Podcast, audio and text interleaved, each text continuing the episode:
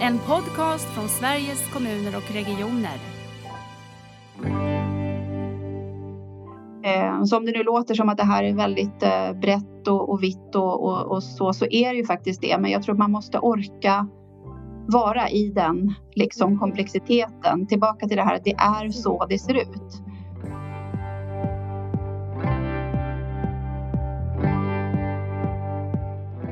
Då vet ju jag vad viktigt det är att hela det här systemet hänger ihop för att det till slut ska bli effektfullt mm.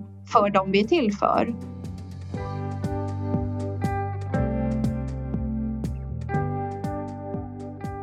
Välkommen till Nära vårdpodden Sofia Wallström. Tack. Vill du börja berätta vem du är?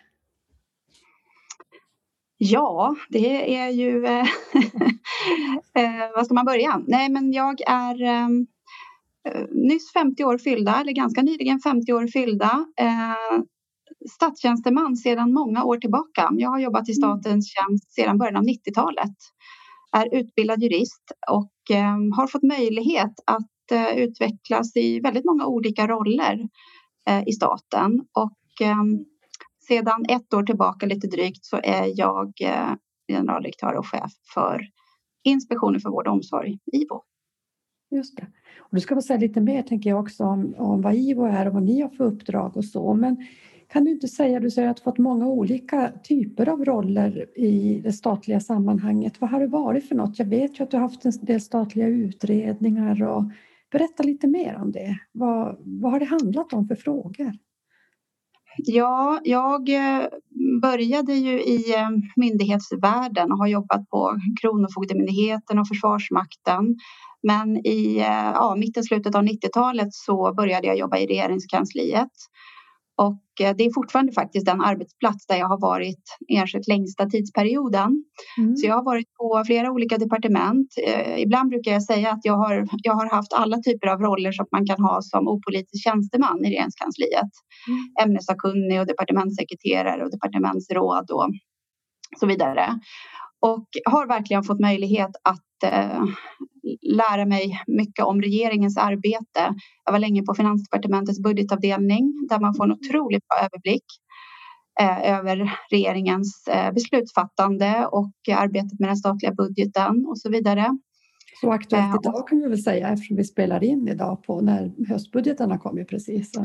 Eller hur? Hade det varit under min tid på budgetavdelningen då hade jag väl eh, med mina kollegor där säckat ihop lite grann för att det här är ju verkligen finalen på ett eh, väldigt intensivt arbete mm. för hela regeringskansliet men där är då Finansdepartementets budgetavdelning är lite av en, en nod för, för de frågorna. Mm. Eh, sen eh, fick jag möjlighet att vara på Socialdepartementet under några år där jag var huvudman eh, och ja, kan man säga då högsta opolitiskt ansvariga tjänsteman för ett antal större reformer, så bland annat tandvårdsreformen 2008 och apoteksmarknadens omreglering 2009-10 och en del andra frågor. Ehm, Sen var jag länsråd, jobbade regionalt några år, hade möjlighet att jobba i Västmanland. Det var otroligt lärorikt. Eh, och sen eh, fick jag möjlighet att bli ansvarig chef för Tandvårds och läkemedelsförmånsverket, TLV, där jag var i sex års tid innan jag kom till IVO. Jag känner jag, wow, du har hunnit med. 50 år fyllda gjort så mycket. Sen tänker jag att du hade ju också kunskapsstyrningsutredningen. Eller var den, vad var namnet, det officiella namnet på den? Ja, kunskapsstödsutredningen kallade vi oss faktiskt och det handlade ju om att titta på frågan om, eh, den ursprungliga frågan var faktiskt ett eh, eh, eh ja, ett eh, uttalande i regeringsförklaringen från Stefan Löfvens första regering där man sa att nationella riktlinjer skulle bli lag. Just det, det minns jag. Och därefter så blev det en debatt som ledde fram till att man valde att utreda frågorna eh, för att man insåg att det kanske inte var riktigt så enkelt som att lagstifta och så blev det en, en god och jämlik vård. Eh, så där hade vi möjlighet att titta på, på de frågorna i den utredningen. Eh, men jag har faktiskt haft flera och har fortfarande flera uppdrag som särskild utredare. Jag har utrett läkemedelsprissättning och apoteksfrågor. Mm. Eh, jag har tittat på lärdomar vi kan dra från exemplet Nya Karolinska och jag tittar nu på frågor om sjukhusinvesteringar. Precis, jag tänkte den kunde vi komma tillbaka till också under vårt samtal. Jag tänker mer de här, om du nu fick titta lite i backspegeln och se hur svensk hälso och sjukvård har reformerats och rört sig. Eh, vad tänker du för, vad ser du för trender och vad ser du för, för storheter i det där? Ja, det är ju på ett sätt en helt fantastisk utveckling tycker jag med svensk hälso och sjukvård eh, och eh, drivs ju väldigt mycket av den vetenskapliga, medicinska och tekniska utvecklingen där vi idag kan göra eh, saker som vi kanske bara kunde drömma om tidigare. Vi kan behandla tillstånd som vi kan till och med bota vissa tillstånd som, som eh tidigare ja, vi bara drömde om. Ehm, så den här subspecialiseringen, eh, den allt mer avancerade ehm, behandlingsmöjligheterna som finns, det ställer ju verkligen sina krav. Det är fantastiska möjligheter men det skapar på något vis nya krav, ställer, ställer oss inför nya situationer. Så det å ena sidan och sen då å andra sidan, vi blir fler äldre rehabiliteringsfrågorna kommer mer i fokus eftersom vi kan mm. överleva fler tillstånd. Um, vårt avlånga land mm. med olikheter över landet. Uh, kompetensförsörjningen, digitaliseringen. Det finns väldigt många saker som jag tycker då också som sagt kräver uh, nytänkande och det kräver verkligen att vi omprövar en del av hur vi jobbar och, och så. Det är klart att det här gör nog att många av oss som är verksamma inom den här sektorn eh, känner ett väldigt, eh, tycker jag, eh, förändringstryck. Mm. Verkligen, och jag tänker det du beskriver är ju verkligen mycket också det som som jag ser i min roll och som jag tänker många som driver omställningen mot en mer nära vård men också det som är den riktigt högspecialiserade vården ser på sin karta, den här, eh, de här varförna som du beskriver. Men jag tänker när man har eh, gjort det du har gjort och gör det du gör, vad är det som du får energi av? Vad brinner du för? Varför är det här viktigt? Eller har det bara varit slumpen? Nej, slumpen tror jag inte att det är egentligen. Um, ja, för det första så tycker jag det är otroligt fint att få vara i allmänhetens tjänst. Jag har varit i statlig tjänst i, i många år nu och uh, jag tror att det finns något där som verkligen driver mig. Ehm, jag tycker det är otroligt viktigt och jag tycker med åren, om det är, det är jag eller om det är samhället, jag vet inte, det kanske är en kombination, att det känns allt viktigare att få vara en del av en rättsordning som, som ju vår demokrati är. Ehm, så det tycker jag känns otroligt meningsfullt. Sen är det klart att, att få möjligheten som jag har fått de här senaste eh, åren att jobba inom eh, socialdepartementets politikområden. Det är ju, eh, det känner jag mig väldigt glad över att, att eh, ja, ha hamnat här och samtidigt så kan jag tycka att det är lite, det är lite intressant på ett sätt att jag jobbar med de frågorna. Jag är då inte medicinskt utbildad på något sätt, har aldrig jobbat i vården eller omsorgen. Eh, hur, hur kan det komma sig att jag eh, behövs i den här sektorn. För det tror jag nog att jag faktiskt gör, men det är, mm. liksom, det är ju inte uppenbart kanske. Vad tror du det beror på? Varför behövs du då? Ja, precis. Och det kanske, jag ska inte säga att jag behövs, men jag tycker att sådana som jag i alla fall behövs. Jo, det är därför att eh, det finns liksom Eh, en kedja av eh, samband och beroenden som till slut ändå skapar förutsättningar för det där patientmötet, det där mötet med den omsorgsmottagaren eller på det där boendet eller vad det än må vara i, i denna sektor så skapas det förutsättningar hela vägen från riksdag och regering och ut eh, via den här rättsordningen som förvaltningen är. Mm.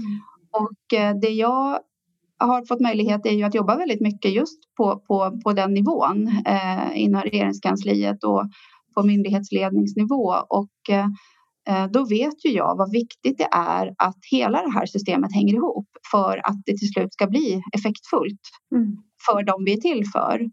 Och det är nog det, liksom, att, att vara en kugge i att eh, på något vis förstå hur hänger regeringens reformarbete ihop med Ehm, förutsättningarna i vardagen för en kliniskt verksam person eller en ja, föreståndare på ett boende eller en personal, vem du än är, så, så behöver vi varandra i det här och därför tror jag att sådana som jag eh, kan vara viktiga i det här. För jag tänker när du pratar också att det kanske är än viktigare när vi just har ett offentligt finansierat hälso och sjukvårdssystem så i grunden och också tar det lite för givet.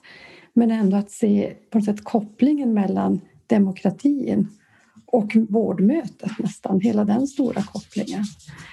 Eh, det, det jag tänker på det är också det jag tror att det var Anna som sa i sin utredning, men säkert sagts på andra ställen också, att eh, egentligen har vi inte riktigt god systemkunskap och då säger jag vi som själv kommer från vårdprofessionen. Alltså att det är inte där som fokus ligger i våra utbildningar och, och eh, men intresset, jag vet att när vi träffade många unga studenter eh, och diskuterade framtidens hälso och sjukvård så säger just de att att förstå systemet på ett annat sätt det är också något som intresserar för det ger ju ett större värde till sin, sin dag och sin, sin vardag och det man bidrar med om man ser helheten. Hur tänker du kring det?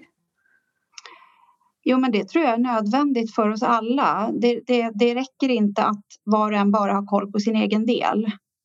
Eh, man måste ha kunskap om andras delar också och det, det tror jag vi vet från, från olika områden att ska vi eh, brygga över och, och, så att säga adressera det som vi brukar kalla för systembrister. Mm. Organisatoriska mellanrum eller att vi, man halkar mellan stolarna och så vidare då, då räcker det inte att jag har koll på min del och du har koll på din del. Vi behöver ha koll på varandra. Mm. Eh, och det går också lite tillbaka till det här som jag då eh, tänker att jag, jag och sådana som mig då behöver bidra med. Vi behöver bidra med kunskap om, om den komplexa del som ju också då eh, de nationella beslutsfattarna och, och, och man på den nivån Ehm, vad det står för och eh, hur det kan kugga i andra bitar för att helheten ska bli ännu bättre. Precis. Och jag tänker också att du har ju alltid haft förmågan, tycker jag, när jag har lyssnat på dig i dina olika roller, för vi har fått möjlighet att mötas i lite olika roller som du har haft, att, att du kan verkligen göra det där begripligt, de torra, lite tråkiga siffrorna till sånt som känns attraktivt och så. Har du funderat på vad det är i ditt ledarskap eller vad det är som gör att det där eh, på något sätt händer?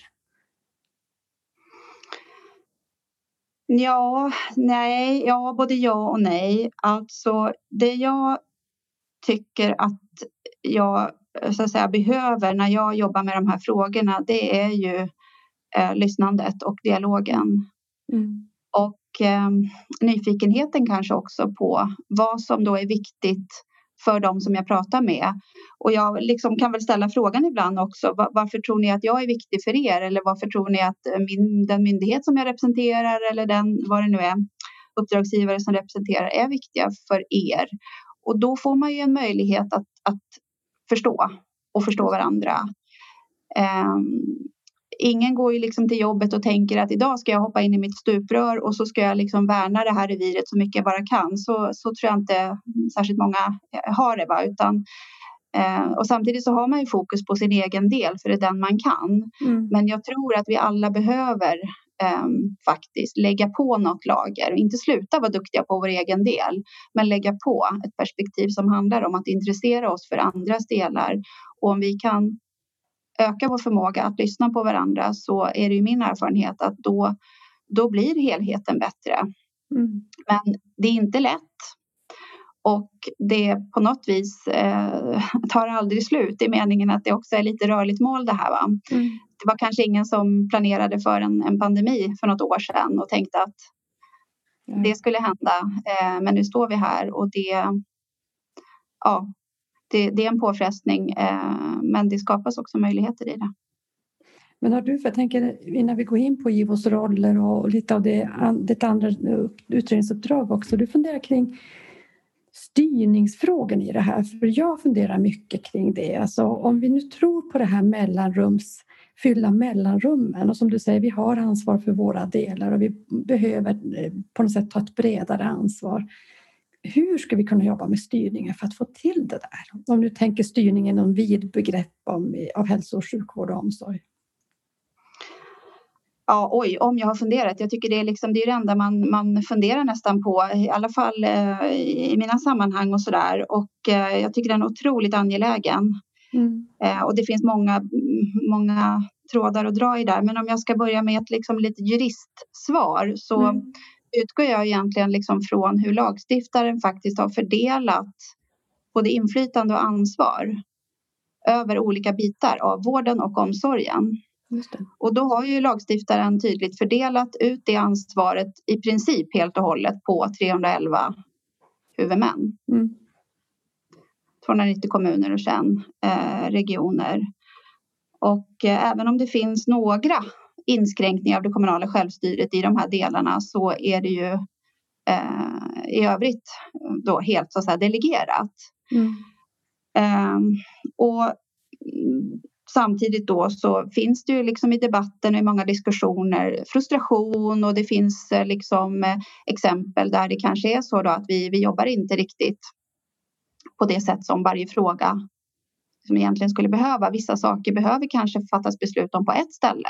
Mm. Infrastruktur är sånt där exempel. Det är ju inte, liksom, det är inte en typ av fråga som, som gynnas av lokal mångfald. Nej, men ändå har vi ju delat ut egentligen, får man ju säga, ansvaret för infrastruktur på 311 huvudmän mm. i någon mening. Eh, och sen finns det exempel på motsatsen då, frågor som verkligen inte bara blir, gynnas av lokal mångfald utan helt enkelt kräver lokal mångfald därför att förutsättningarna ser så olika ut i landet och eh, vi vill ju verkligen att varje patient och brukare ska få så att säga stå i centrum för, då vet vi att det blir bra. Mm. Så det är sånt som inte lämpar sig för ett beslut eller centralstyrning eller så vidare. Mm. Men, men eh, då tycker väl jag lite grann, och jag tyckt som utredare också, att ehm, antingen så får vi bestämma oss för att vi, vi vill ta tillbaka en del av den här delegeringen. vi tycker inte det funkar med 311 huvudmän eller vad det nu kan vara och då, då, då får man faktiskt säga att vi, vi ska ändra på det. Ehm, det pågår ju inget sådant arbete för att göra det och de initiativ som har tagits bakåt i tiden de har inte resulterat i lagändringar. Nej. Tänker ända från ansvarskommittén och, och framåt så finns det ju en del sådana eh, initiativ som har tagits. Och då landar jag i att ja, men eftersom inget sådant arbete pågår, eh, då får vi till dess något annat sägs, då får vi arbeta i den struktur vi har mm. eh, med de förutsättningarna som, som gäller, att vi får, faktiskt har lagt besluts makten mm. på de 311. Mm. Och då hamnar man ju mer i så att säga, frågor om hur kan man inom ramen för det ändå hantera de här frågorna då som ju ibland då inte, absolut inte gynnas av lokal mångfald. Mm. Hur ska man göra? Eh, och där vi mm. Ja, hur ska man göra? Det är klart att man kan, ju, man kan ju tänka sig att man ändå ser över lagstiftningen för just de frågorna. Mm. Eh, det, det är ju inte helt uteslutet, men då, då gäller det att avgränsa dem ganska tydligt. Och det kan ju till exempel ha att göra med infrastrukturfrågor. Vi tittar lite på den typen av frågeställningar i, i den här utredningen eh, som eh, jag håller i nu då, som tittar på sjukhusinvesteringar, just för att ställa oss frågorna om, om vissa gemensamma eh, behov löses bättre eh, om vi helt enkelt ändrar beslutsfattandet kring det. Ehm, men jag tror egentligen att eh, en, en stor del av den här lösningen ligger inte i eh, regelstyrningen utan den ligger på väldigt många andra plan och handlar om eh, ledarskap, om kompetensförsörjning, om uppföljning, om mm. ja, den typen av, av frågor. Och de, de frågorna eh, är ju långt mer komplexa än att eh, bara se över beslutsmandatet. Eh, det finns ju otal exempel också där vi har regelstyrt på vissa frågor och ändå inte får de effekter vi har tänkt. Men jag är ju optimistisk och ser ju också att eh, just det här intresset för de här mellanrummen är det någon gång vi ska jobba med dem så är det nu, för jag möter ett stort intresse, tycker jag, från alla nivåer. Från det man brukar prata om mikronivån, men också det som är mesonivån och inte minst mellan kommuner och regioner att förstå att det här är ett jobb vi ska göra ihop. Så att det ger ju mig mycket hopp och tro mm. på att det här går att göra på ett bra sätt.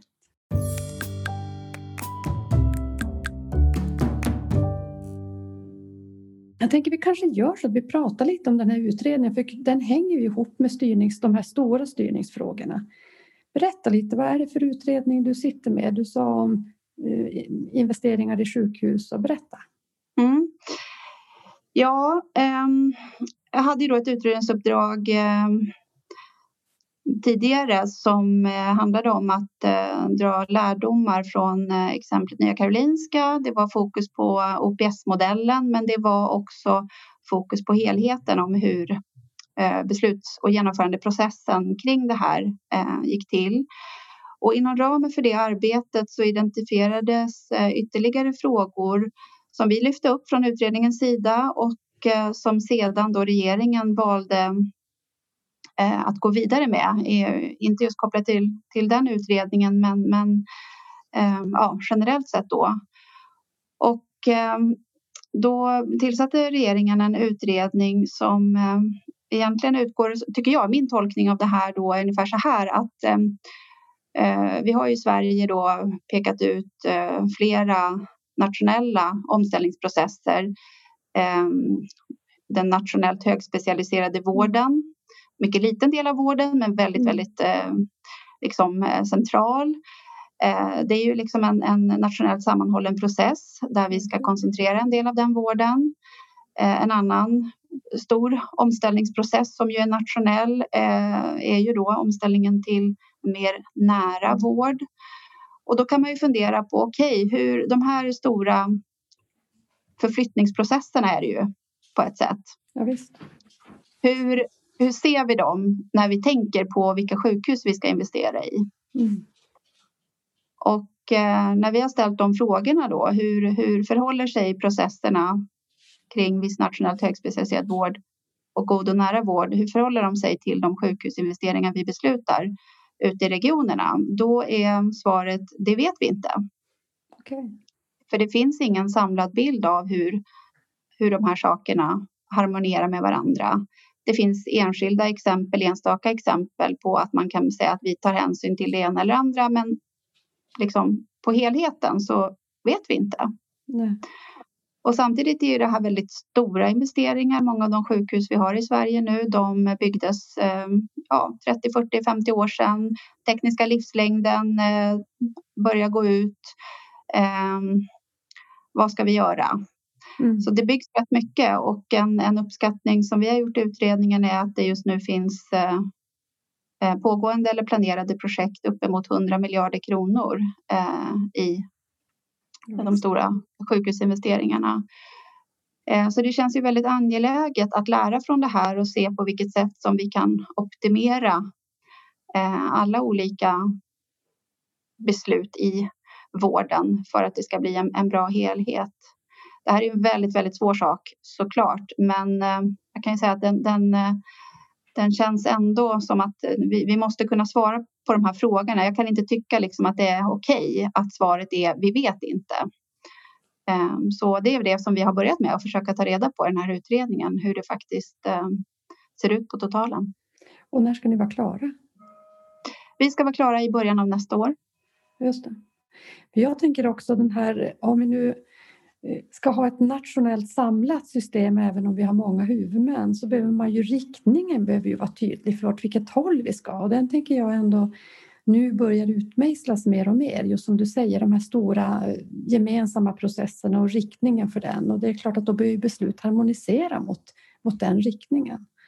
Mm. Tittar ni någonting på andra byggnader? Jag tänker det är ju inte bara sjukhus, det kan ju vara andra delar i vårdvärlden som där byggnader och eh, stora investeringar läggs?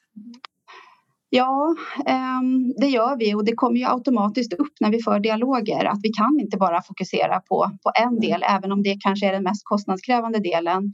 Så vi kommer in på otroligt eh, intressanta eh, samtal i det här arbetet där vi till slut nästan tittar på ja, men hur, hur, till exempel hur trafikplanerar man runt olika mm. bostadsområden för att man ska kunna möjliggöra en mer nära vård även med eh, ja, eh, väldigt sjuka eller sköra individer och så vidare. Mm, och det är klart att det, det kommer inte vara möjligt för den här utredningen att ta eh, hela, hela det greppet. Men för vår förståelse så är det ju väldigt viktigt att ehm, eh, skapa en, en helhet i det. Och jag vet ju att de som jobbar just med byggfrågor, till exempel inom SKR, sitter ju och det blir ju ett, ett visionärt och ganska spännande arbete om man bara får slänga sig ut och tänka men vad, vad är det vi behöver våra byggnader till? Och hur ska de i så fall vara utformade och vem möts där? För jag tänker också att vi mm. kommer ju se, på tal om mellanrummen, mycket mer av att man möts eh, medarbetare fast man kanske har olika arbetsgivare eller uppdragsgivare och man behöver ändå mötas som ett team runt en patient. Så det är ju mycket nytt spännande som nästan bara behöver få leka, leka mm. i huvudet på en för att eh, komma, börja där någonstans. Sen förstår jag att ni kan ju inte göra hela det jobbet men, men det är ett spännande jobb att börja tänka på. Ja, men det är det verkligen och byggnader behöver vi. Det är ingen tvekan om det. Men det är precis som du säger, vad fyller vi byggnaderna med för innehåll och hur kan vi skapa mesta möjliga nytta mot den inriktning som vi går emot, men som kanske då eh, inte har riktigt alla pusselbitar med sig eh, när vi genomför de här olika eh, förflyttningarna. Nej, jag tänker också, men det, du har bara uppdraget för att titta på regionernas investeringar eller tittar du också på kommuninvesteringar inom sektorn? Eller? Uppdraget är ju ganska tydligt eh, riktat mot sjukhusinvesteringar och det, det, det är ju regionernas investeringar. Eh, men, men i det ligger ju också såklart att eh, det här eh, handlar ju väldigt mycket om dialoger med ja, i första hand regionerna för vår del, men i förlängningen så är det ju också kommunerna och man kan ju verkligen fundera på hur, hur ser nära vårdbyggnadsinvesteringarna ut? Så vi kan kanske i alla fall vara med och lyfta en del av frågorna oavsett om vi kanske har möjlighet att ta det vidare just den här utredningen eller inte. Och jag tänker också det som är mer glesbygd eller landsbygd där kommunerna är så små. En av de första nedslag som jag fick möjlighet att göra eh, det var faktiskt uppe i mitt eget län i Övertorneå där man har byggt det särskilda boendet ihop med förskola och kunna dra vinster både av det som händer i interaktionen mellan den äldre och, och barnen. Men också att man har kunnat samla resurser på ett annat sätt, till exempel eh, det som är restaurangdelen och så. Så att det finns ju mycket spännande i det här med byggnader där man kanske sluter lite mellanrum utan att man ändrar gränsen för ansvarsområdena. Så, mm, så det var väldigt eh, roligt att se. Mm. Men eh, det där ser vi fram emot att få, få ta del av när, vi, när du kommer med dina dina tankar och dina förslag.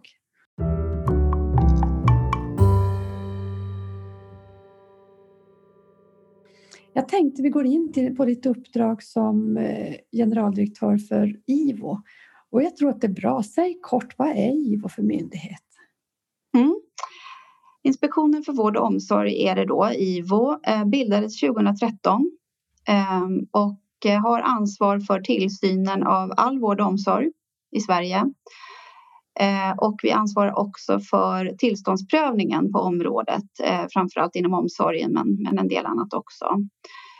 Eh, och ehm, tillsyn är ju ett, lite av ett kan, man säga, en liten särställning bland statliga styrmedel. Så har i alla fall mm. regeringen uttryckt sig eftersom vi har ett skarpt mandat att fatta beslut riktat mot de här 311 huvudmännen plus många fler. Vi har ju privata utförare och så vidare. Eh, och har ju en verktygslåda av både mjuka och hårda verktyg. Eh, ytterst kan vi faktiskt stänga en verksamhet. Eh, inte för att det är ett mål i sig, men det säger ju ändå någonting om eh, eh, tillsynens eh, mandat. Och sen har vi en fallande skala ner till det vi kan kalla för mjuka verktyg då där vi ju egentligen helst vill vara, där vi bidrar till lärande, där vi bidrar till förbättringsarbete, eh, där vi kan vara proaktiva, där vi kan lyfta upp risker och sprida eh, kunskap eh, genom vår, våra iakttagelser och mm. både tillsyn och tillståndsprövning. Om du skulle vikta verksamheten då, var, var ligger tyngdpunkten idag? Och strävar ni åt något håll eller är det bra balans? Ehm, ja, man kan säga att det är ett otroligt stort uppdrag. Vi tillsynar ju då, det är ju en bra bit över 10 procent av Sveriges BNP. Det är ett otroligt komplext eh, område med både vården och omsorgen eh, och som ju dessutom är i, i rörelse på, mm. på olika sätt och vis. Och även om vi är, vi är inte en jätteliten myndighet, vi är 750 personer, vi sitter på sex platser över hela landet, men även där så tror jag man får en viss ödmjukhet inför detta stora och krävande uppdrag. Ehm, så vi försöker ju ehm, verkligen lägga oss vinn vid att hitta strategier för att göra oss själva större i meningen räcka till för mer. Få bättre överblick, få bättre koll på risker, kunna jobba riskbaserat och på så vis ehm, så långt som möjligt då bidra till lärande och, och, och proaktivitet. Um, och man kan säga att det finns lite olika nivåer på, på IVOs tillsyn. Um, det kan ju handla om en individ Precis. som inte är lämplig eller till och med farlig. Där har ju vi ett jätteviktigt uh, uppdrag att uh, agera på det. Mm. Uh, och där kan ju vi då, det är vi som lämnar förslag till HÅSAN mm. så vitt avser den legitimerade personalen. Det är ju det är vårt uppdrag att göra det. Det kan också handla om en enhet eller en klinik eller en enskild verksamhet, ett boende som verkligen inte är lämpligt eller eh, håller en tillräcklig säkerhet och kvalitet. Eh, där ska vi också ingripa och det är ju att betrakta närmast som skyddsåtgärder att vi gör det för, för de som är föremål för de här verksamheterna. Då. Men sen finns det någonting som, som vi brukar kalla för systemproblem eller systembrister. Eh, och som vi var inne på alldeles nyss här, organisatoriska mellanrum. Mm. Eh, patienter, brukare som ramlar mellan stolarna, får vänta onödigt länge. Det blir ingen samordning runt mig utan jag får liksom eh, bära det här ansvaret själv och så vidare och så vidare. Det skulle jag säga, det är den stora problematiken som IVO faktiskt har pekat ut under flera års tid. Men där vi just nu verkligen samlar oss för att se hur kan vi dels faktiskt få koll på de här systemproblemen på ett mer precis sätt. Mm. Och så nummer två, hur kan vi agera på dem? Eh, och det, eh, det är en väldigt komplex fråga, så, men, men vi har väl ändå kunnat konstatera att eh, en, en nödvändig sak för att vi ska kunna ta steg i den här riktningen och utöva mer av systemtillsyn, det, det är att jobba mer datadrivet.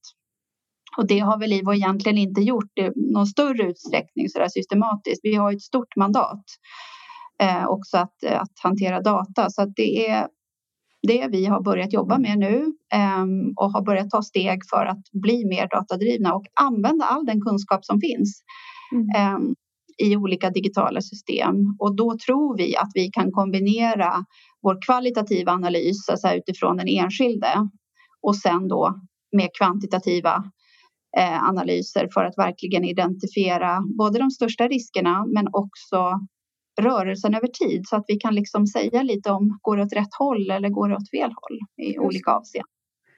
Så du ser egentligen, om jag skulle försöka sammanfatta eller förstå, att från individ, tillsynen av individen till också att vara någon typ av ge analyser på systemets förmåga att leverera eh, god kvalitet, säkerhet.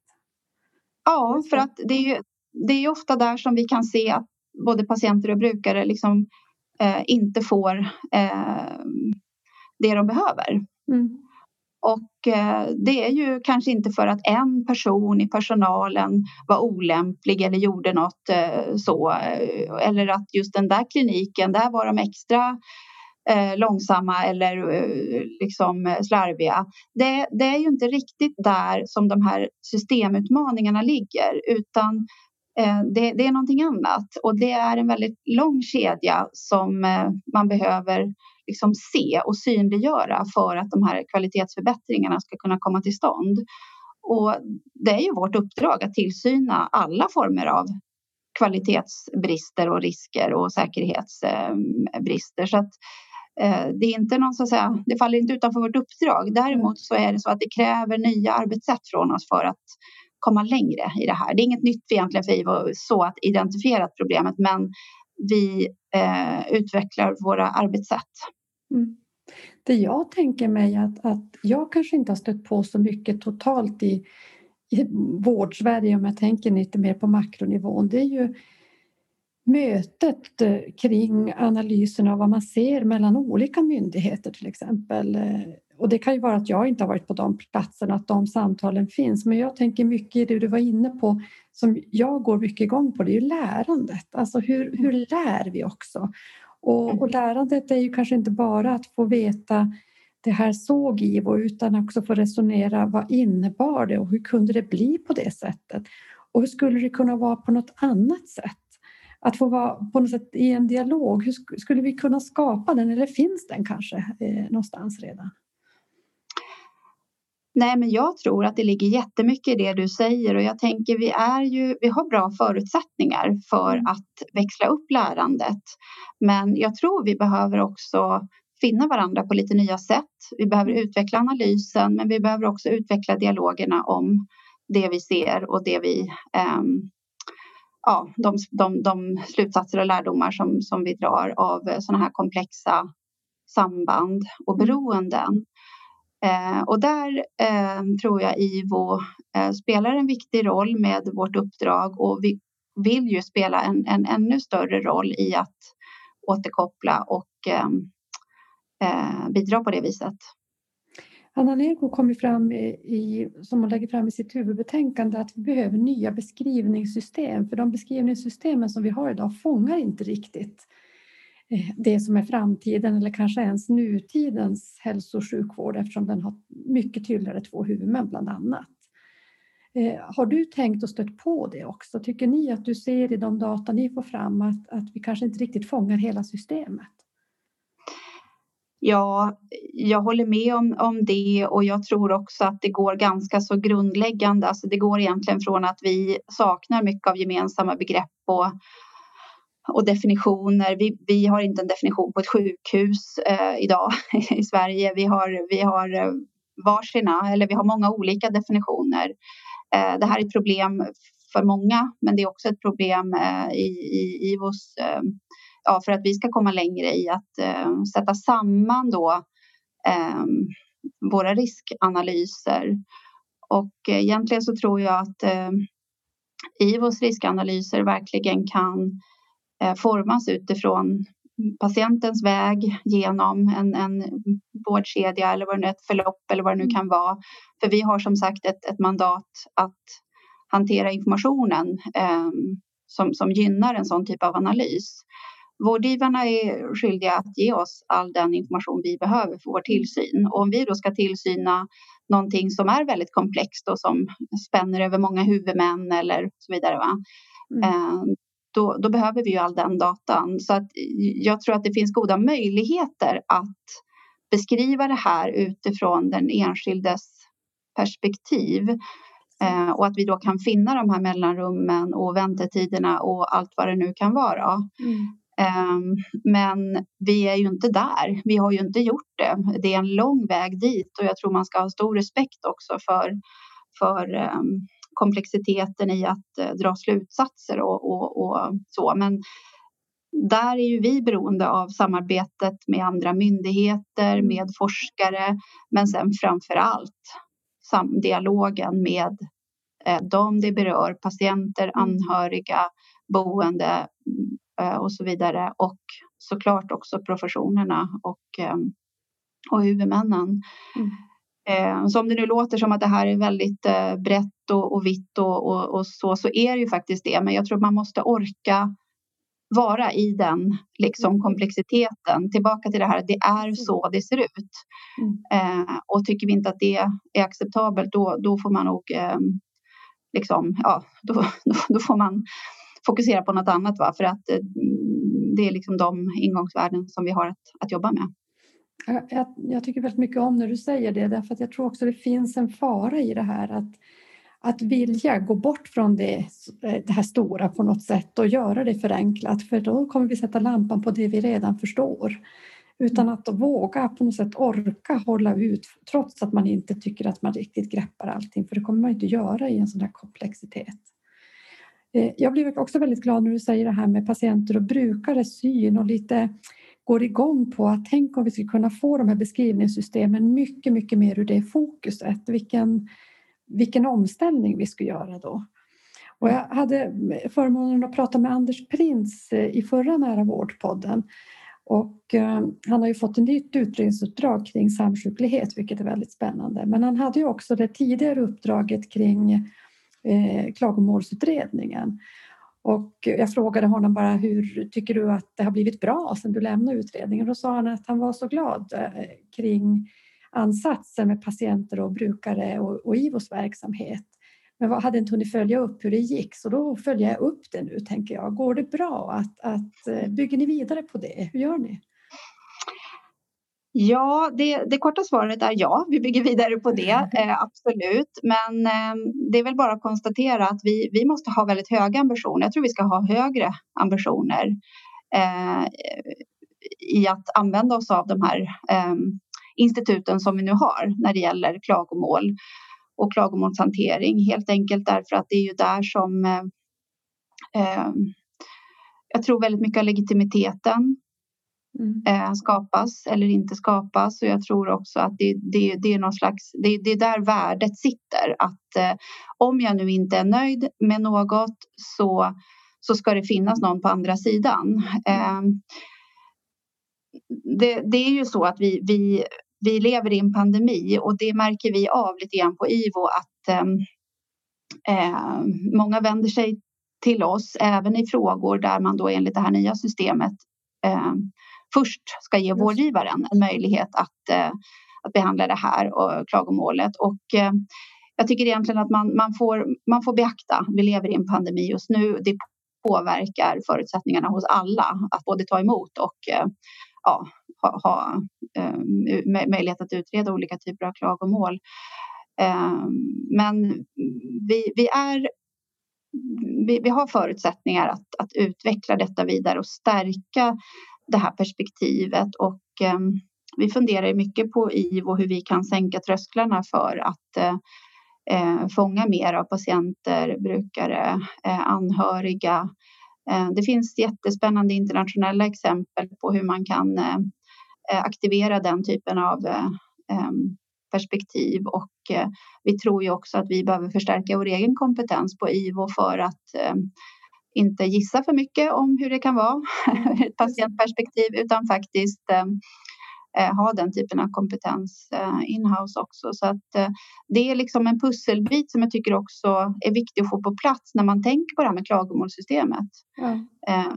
problemet är inte att det finns klagomål utan eh, utmaningen är lite grann hur lär vi från det här och hur hur kan vi visa den tror jag, självklara respekt som jag tror vi alla har när mm. något har gått fel mm. Ehm, så behöver det adresseras. Det tror jag var och en kan skriva under på och det, det ansvaret måste vi ta helt enkelt att upprätthålla det.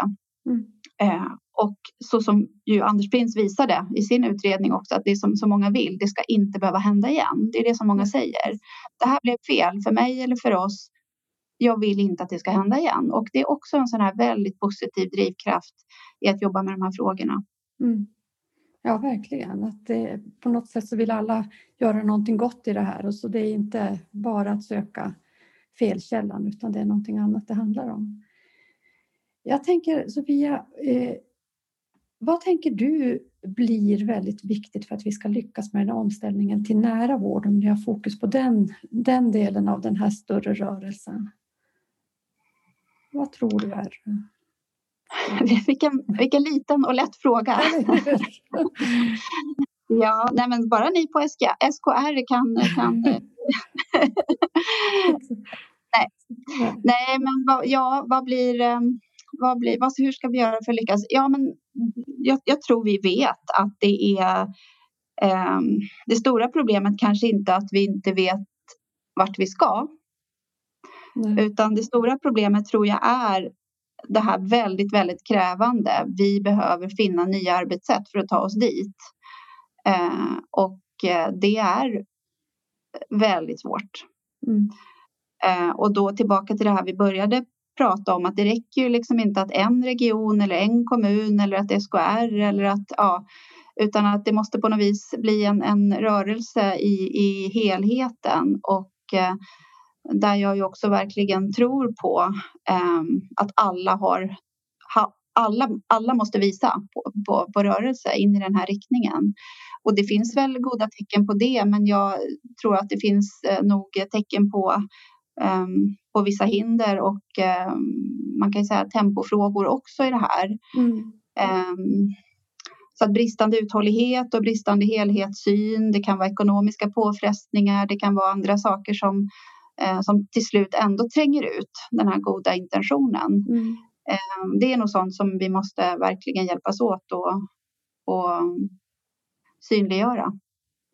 jag tänker att tempofrågan också, precis som du säger, är en stor utmaning för att kanske ligger i någon människans natur att ja, men nu har vi väl pratat om det där så länge, får vi nu prata om någonting annat när man kanske precis måste hålla i. Eh, sen tänker jag också på det vi var inne tidigt på, det här med, med själva styrningen och, och hur vi också på något sätt kan premiera och se effekter tidigt även om vi inte har ställt om hela systemet. Hur fångar vi de effekter vi får och hur mäter vi effekter? Hur mäter vi värdet, kanske på lite nya sätt?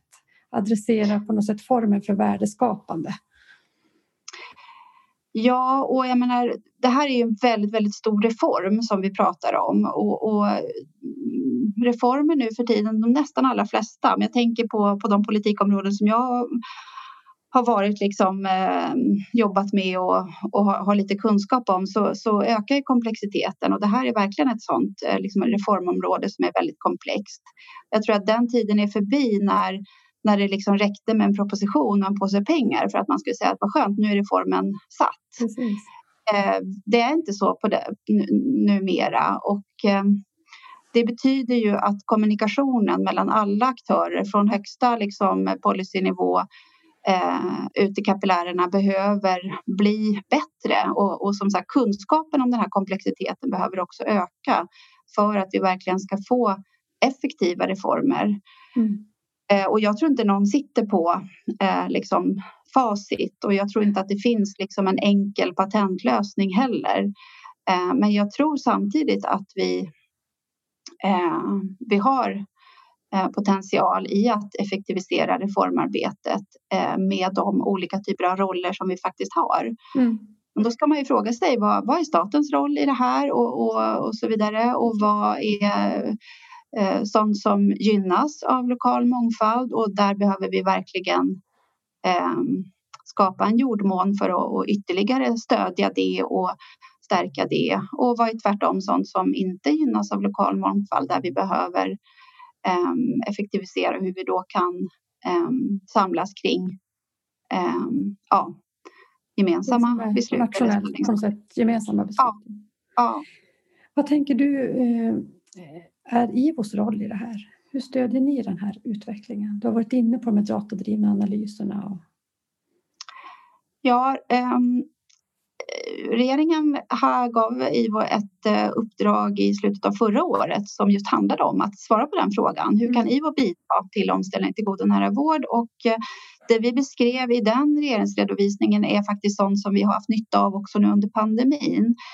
Eh, därför jag tror att det är snarlika saker. Eh, det handlar ju om att bidra genom att eh, ha en överblick över eh, olika typer av, av risker Eh, att följa dem. Eh, och att vi som tillsynsmyndighet ju som, som sagt då, det är inte så att vi tycker att det är ett, ett, ett, ett mål att äh, fatta så många beslut som möjligt med kritik eller du vet så. Utan vår framgång ligger ju om vi kan bidra till förbättringsarbete, om vi kan bidra till lärande. Eh, och just när det gäller sådana omställningsprocesser så tror jag ju att det, det, det kräver mer av den typen av arbetssätt från oss mm. än att finn fem fel. Eh, ja, men det, det går säkert att göra, men det eh, är inte liksom det som den här typen av eh, processer tjänar på, utan vi behöver vara med och förstå eh, ur ett patient och brukarperspektiv mm. Ehm, vad som kan vara ehm, ja, stärkande eh, för att den här förflyttningen ska ske. Och det är en lärandeprocess för IVO vill jag säga. Det finns ju inte någon som egentligen kan säga så här brukar vi göra. Nej, vi prövar oss också fram. Mm. så vi behöver ha eh, liksom en, en, en, en sådan attityd kring det här men samtidigt inte väja för att också ta steg framåt. Mm. Eh, men det kräver mycket av dialog mellan oss och både de vi tillför då och de som står under vår tillsyn och vår tillståndsprövning. Mm. Ehm, och jag är otroligt glad och tacksam för alla de som visar att de vill ehm, också bidra till vårt arbete. Ehm, och att man ser att det kan, även om jag står under IVOs tillsyn så kan det indirekt så gynnar det också mig genom att jag bidrar till att IVO kan komma längre i förståelse. Ja, men precis. Att kunna få den, det förtroendet att, att också de som ni träffar på också känner det. Jag tänker ni har ju ett, ett, eh, ganska uppmärksammat uppdrag just nu att titta på den kommunala hälso och sjukvårdens eh, roll under pandemin. Varför den mm. så tycker du?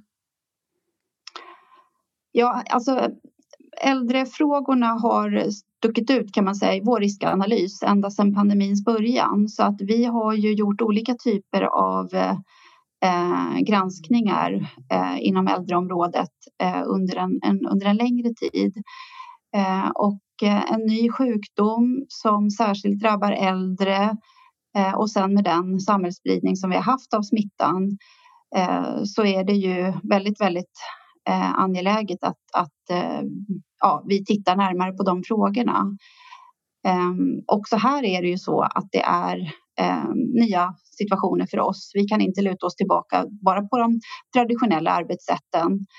Eh, men även om det är så och att vi eh, behöver utveckla hur, vilka metoder vi har så där längs vägen så, så känner jag att det, är, eh, det känns väldigt bra att vi har eh, tagit oss an de här frågorna under pågående pandemi. Mm. Eh, och det, det rör ju väldigt grundläggande frågor så att vi tar det på stort allvar Eh, man till exempel har boende på särskilda boenden ehm, fått en individuell bedömning. Mm. Eh, har man fått en vård och behandling som den här individuella bedömningen säger att man, man behöver. Ehm, så det, det är ett eh, arbete som sker i flera steg men vi vill i alla fall titta vidare på det. Och jag vet också att det är efterlängtat att ni gör det för jag tror att många som både vill lära av det som kanske inte har gått bra men också många som känner att det gjorts väldigt bra arbeten som kanske inte heller har, mm. har hörsammats och lyfts fram så mycket. Jag tänker så... Ja, så förlåt. Kör. Ja, men så tror jag det är och jag tror också att det är viktigt att ha en faktabaserad eh, bild av det här. Precis av det skälet som du säger att få, få lite fördjupad förståelse för, för storlekarna i det här och eh, som komplement till exempel till den bild man kan få i media. För det, eh, det är en sak, men här kan vi eh, komplettera det tror jag. Så det, mm, och det känns ju jätteviktigt. Och på tal om omställningen till nära vård där de här delarna är så centrala. Mm. Ja, väldigt spännande. Jag känner man, det finns så många olika trådar som man bara vill fortsätta att grunna på. Men du ska få samma fråga som alla får eh, innan vi säger hej då. Och det är, vad är nära för dig? Ja, då blir jag nog lite personlig tror jag. Nära för mig är personligt. Nära för mig är att jag och mina anhöriga eh, blir sedda, eh, blir förstådda, eh, känner att det är någon där på andra sidan som vi når. Eh, det skulle jag säga, det är nära för mig. Mm. Tack så mycket Sofia. Tack.